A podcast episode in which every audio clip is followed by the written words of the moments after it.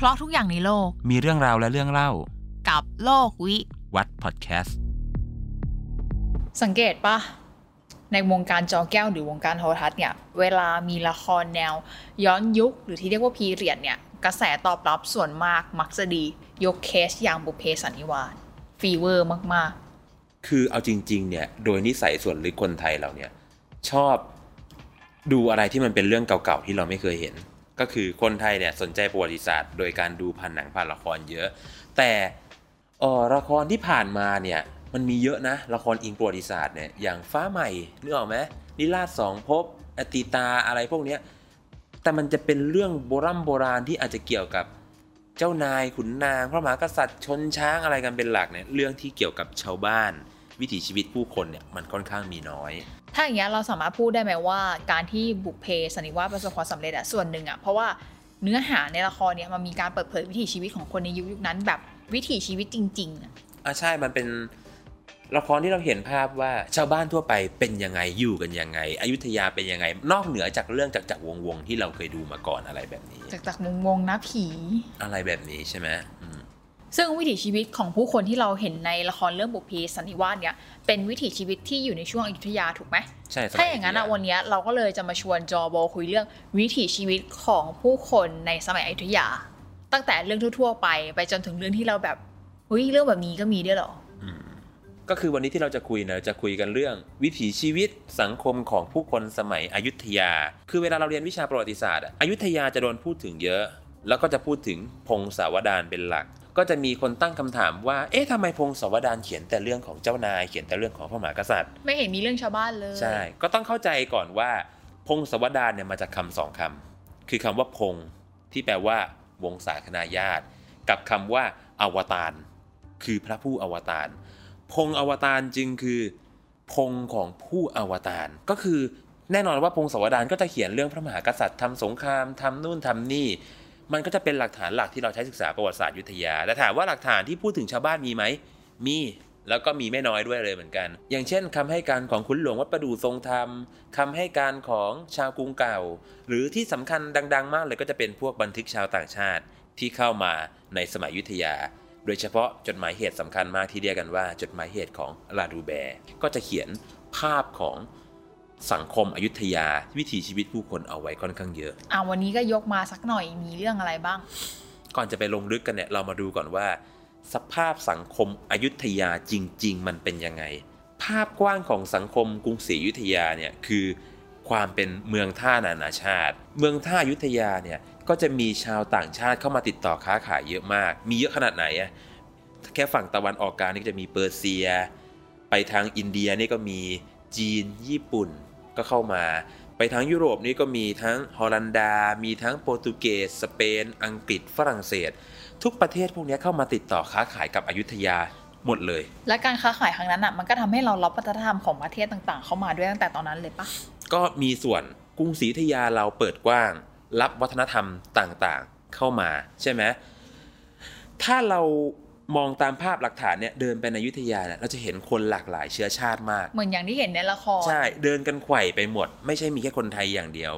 แล้วก็อยู่ด้วยกันได้โดย เรียกว่ามีขันติธรรมนะก็คือไม่ปิดกั้นซึ่งกันและกัน ถึงขั้นที่ว่าการติดต่อหน่วยราชการบางหน่วยของกรุงศรีอยุธยาเนี่ยใช้ภาษาโปรตุเกสในการติดต่อราชการก็แต่เป็มีนในยุคแต่นั้นเป็นราชการในเป็นราชการไทยกรุงศรีอยุธยาแต่ว่าใช่ใช้ภาษาโปรตุเกสใช้ภาษาโปรตุเกสอะไรแบบนี้ลดนะใช่รู้จักใช้กระดาษที่ฝรั่งเอาเข้ามาอะไรแบบเนี้ยก็คือ มีความเป็น international แต่ยุคนั้นแล้วเหมือนกัน อีกอันหนึงที่น่าสนใจก็คือ มันเป็นสังคมเปิดกว้างมากขนาดที่ว่าเราไม่ได้เปิดกว้างแค่ว่าเข้ามาติดต่อได้นะ เข้ามาตั้งถิ่นฐานค้าขายได้นะ เราเปิดกว้างทางความเชื่อด้วย ซึ่งที่อื่นไม่มีนะ ในยุคนั้นประเทศนี้อาจจะไม่ยอมรับศาสนาคริสต์ ในที่นี้อาจจะไม่ยอมรับศาสนาอิสลามอะไรก็ตาม แต่ประเทศไทยเนี่ยพระมหากษัตริย์ไทยใจกว้างมาก ที่เรียกกันว่ามาพึ่งพระบรมโพธิสมภารเนี่ยท่านเปิดกว้างหมด ถึงขนาดที่ว่ากรุงศรีอยุธยาเนี่ยมีวัดพุทธเยอะมาก วัดมหาธาตุวัดลาดบูรณะวัดอะไรเนี่ยมีเป็นร้อยในเกาะเมือง แล้วก็มีวัดที่เป็นของคริสต์เหมือนกัน อย่างวัดนักบุญเซนยอแซฟอ่ามีมัสยิดของอิสลามอย่างมัสยิดตะเกียมีเทวสถานโบสถ์พราหมณ์อยู่ตรงแยกตะแลงแกง แล้วก็มีศาลเจ้าจีนอย่างศาลเจ้าแม่สร้อยดอกหมากที่วัดพนัญเชิงเนี่ย คือมันเป็นสังคมที่มีอะไรพวกมีเนี้ยการคอลแลบของความเชื่อทางศาสนาใช่ทั้งหมด อยู่รวมกันได้มาตั้งแต่ยุคนั้น แล้ว ของพวกเนี้ยอยู่มาจนถึงปัจจุบันด้วย อันนี้คือภาพชัดเลยว่าคนสมัยกรุงศรีอยุธยาเนี่ยสร้างวัฒนธรรมไทยอย่างหนึ่งก็คือ รู้จักรับรู้จักปรับเปลี่ยนเอาของดีของเขาผสมกับของดีของเรา จนกลายเป็นเอกลักษณ์ไทยสมัยอยุทธยา อันนี้คือภาพกว้างแล้วตอนนั้นเนี่ยมันเริ่มมีการเปิดรับทางด้านวัฒนธรรมอาหารเข้ามามากน้อยแค่ไหนๆด้านอาหารเนี่ยก็สมัยอยุทธยาเนี่ยก็มีการเรียกว่า Import ของเข้ามาเหมือนกัน เพราะว่ามีชาวต่างชาติเข้ามาเยอะ คนสมัยอยุทธยาก็จะรู้จักสินค้านำเข้าตั้งแต่ยุคนั้นอแล้ย่างวเช่น เครื่องใช้เราก็รู้จักพวกเครื่องถ้วยชามสังคโรของอาของจีน ดาบคาตานะของญี่ปุ่น ถ้าเป็นพวกอาหารก็จะรู้จักสไลด์คอมบุของญี่ปุ่น ไม่ธรรมดา ใช่ รู้จักเบคอนที่ส่งมาจากฮอลันดาจริงเหรออ่อ่าใช่ มีชา มีกาแฟส่งเข้ามาขายแล้วในยุคนั้น คือมันเป็นความอินเตอร์เนชั่นแนลมาก คือคนอยุทธยาก็แบบเขาคงไม่ได้มานั่ง ปรุงแกงละเมียดละไมเขาก็มีรู้คจัวากมแบบชิคคูเหมือนกันมีนะชิคครูเหมือนกันใช่ นั่นคือเราเป็นกันมาตั้งแต่ยุคนั้นแล้ว เป็นภาพที่หลายคนอาจจะไม่รู้จริงๆชีวิตติดคอนเทนต์ติดคอนเทนต์กันมาตั้งแต่ยุคนั้นอ่าทีเนี้ยเดี๋ยวเรามาไล่กันไปทีละเรื่องอืมเกี่ยวกับวิถีชีวิตของผู้คนในยุคกรุงศรีอยุธยาอืมมาเริ่มกันที่เรื่องแรก เรื่องแรกที่เล่าเลยเนี่ย เป็นลักษณะเด่นอีกอย่างหนึ่งของอยุธยาคือความเป็นเมืองน้ำความเป็นเมืองน้ำของอยุธยาเนี่ยเพราะว่าอายุธยาเป็นเมืองที่โดนแม่น้ำล้อมรอบไว้สามสาย ก็คือแม่น้ำเจ้าพระยา แม่น้ำลบบุรี แล้วก็แม่น้ำป่าสักทำให้อยุธยาเนี่ยที่จริงแล้วมันเป็นเกาะนะ แล้วก็จะมีคลองที่ทะลุจากเหนือลงใต้ตะวันออกไปตะวันตก เมืองเนี่ยก็จะเหมือนเป็นเกาะยิบยิบยิบยิบยิบยิบยิบอยู่ข้างในอีกนึกออกไหมเล็กๆน้อยๆไปหมด ชีวิตผู้คนผูกพันกับน้ำจะปลูกบ้านเรือนกันปลูกยังไงใกล้น้ำเหมือนคนปัจจุบันนะปลูกบ้านต้องติดถนน งงมากสมัยสมัยนี้แบบบางบ้านไม่มีน้ำแต่ขุดคลอง แล้วก็เอาบ้านไปปลูกในน้ำใช่ใช่ใช่คนสมัยก่อนเนี่ยก็จะปลูกบ้านเรือนริมน้ำแม้กระทั่งพระราชวังหลวง หรือแม้กระทั่งวัดสำคัญสถานที่สำคัญจะอยู่ริมน้ำหมดเพื่อให้ง่ายกับการติดต่อสัญจร น้ำไม่ได้เป็นแค่ที่สัญจรอย่างเดียว เป็นแหล่งข้าวปลาอาหารเป็นแหล่งทำมาค้าขายกันก็จะมีตลาดน้ำกันมาตั้งแต่ยุคนั้นแล้ว คือยุคนั้นเขามีตลาดน้ำกันเพราะว่าเขาใช้การเดินเรือเป็นหลัก ทางน้ำก็จะเป็นทางสัญจรทำให้ชีวิตผู้คนเนี่ยก็ใช้เรือกันเยอะ คนอยุธยาก็มีการต่อเรือ มีอู่ต่อเรือ รู้จักการต่อเรือรบในยุคนั้น มีเรือพระราชพิธีตั้งแต่ยุคนั้น แล้วก็จะมีพระราชพิธีเกี่ยวกับน้ำกันมาตั้งแต่ยุคนั้น เพราะว่าเราอยู่กับน้ำจริง ๆ ถึงขนาดที่ว่าเวลาข้าศึกยกทัพมาประชิดพระนครได้เนี่ยเขาจะมีเวลาทำศึกแค่ก่อนฤดูน้ำหลาก ถ้าน้ำหลากลงมาท่วมทุ่งเมื่อไหร่ข้าศึกจะตั้งทัพไม่ได้ เพราะว่าน้ำมันท่วม ก็ต้องถอนทัพกลับไป อยุธยาเวลารับศึกก็รับให้ถึงหน้าน้ำพอ เรียกว่าน้ำเป็นทุกอย่างเป็นชีวิตเป็นจิตวิญญาณของคนอยุธยา ถึงขนาดที่ว่าชาวอาหรับเรียกคนอยุธยาว่าชารินาลซึ่งมันแปลว่าชาวน้ำในขณะที่ชาวตะวันตกถ้ามาถึงเนี่ยเขาจะเรียกอยุธยาว่าเวนิสแห่งตะวันออก และอีกเรื่องนี้ที่เจ๊สงสัยอะเวลาที่เราเห็นในละครอะบ้านที่อยู่ริมน้ำหลังใหญ่ๆอะส่วนมากจะเป็นบ้านเจ้าขุนมูลนายอะไรเงี้ยบ้านชาวบ้านที่อยู่ริมน้ำก็มีเหมือนกันปะบ้านชาวบ้านก็อยู่ริมน้ำได้ทั้งนั้น เพราะว่า สมัยก่อนคลองเยอะมาก เรียกว่ายังไงว่าถ้าถ้าทุกวันนี้ขับรถไปอยุธยา ไอ้ถนนทุกเส้นที่เราขับนะมันเคยเป็นคลองกันมาก่อน บ้านใครๆก็แทบจะต้องอยู่ริมน้ำกัน ถ้าไม่งั้นคุณจะเดินทางลำบากมากเลยนะถ้าเปรียบสมัยนี้ก็คือเหมือนบ้านอยู่ใกล้รถไฟฟ้า อ่าใช่ สมัยก่อนก็อยู่ริมคลองแทน แล้วสมัยก่อนเขามีไฟเขียวไฟแดงไหมสมมติพายเรือเป็นสี่แยกอะไรเงี้ยมีไหมไม่น่ามีอะอันนี้แกล้งเฉยเออๆเออแล้วเรื่องการทำมาหากินสมัยก่อนเนี่ย นอกจากอะถ้าเป็นภาพจำก็การเกษตรการประมงนู่นนี่นั่นอะไรเงี้ยมันมีอาชีพอะไรบ้างในยุคนั้น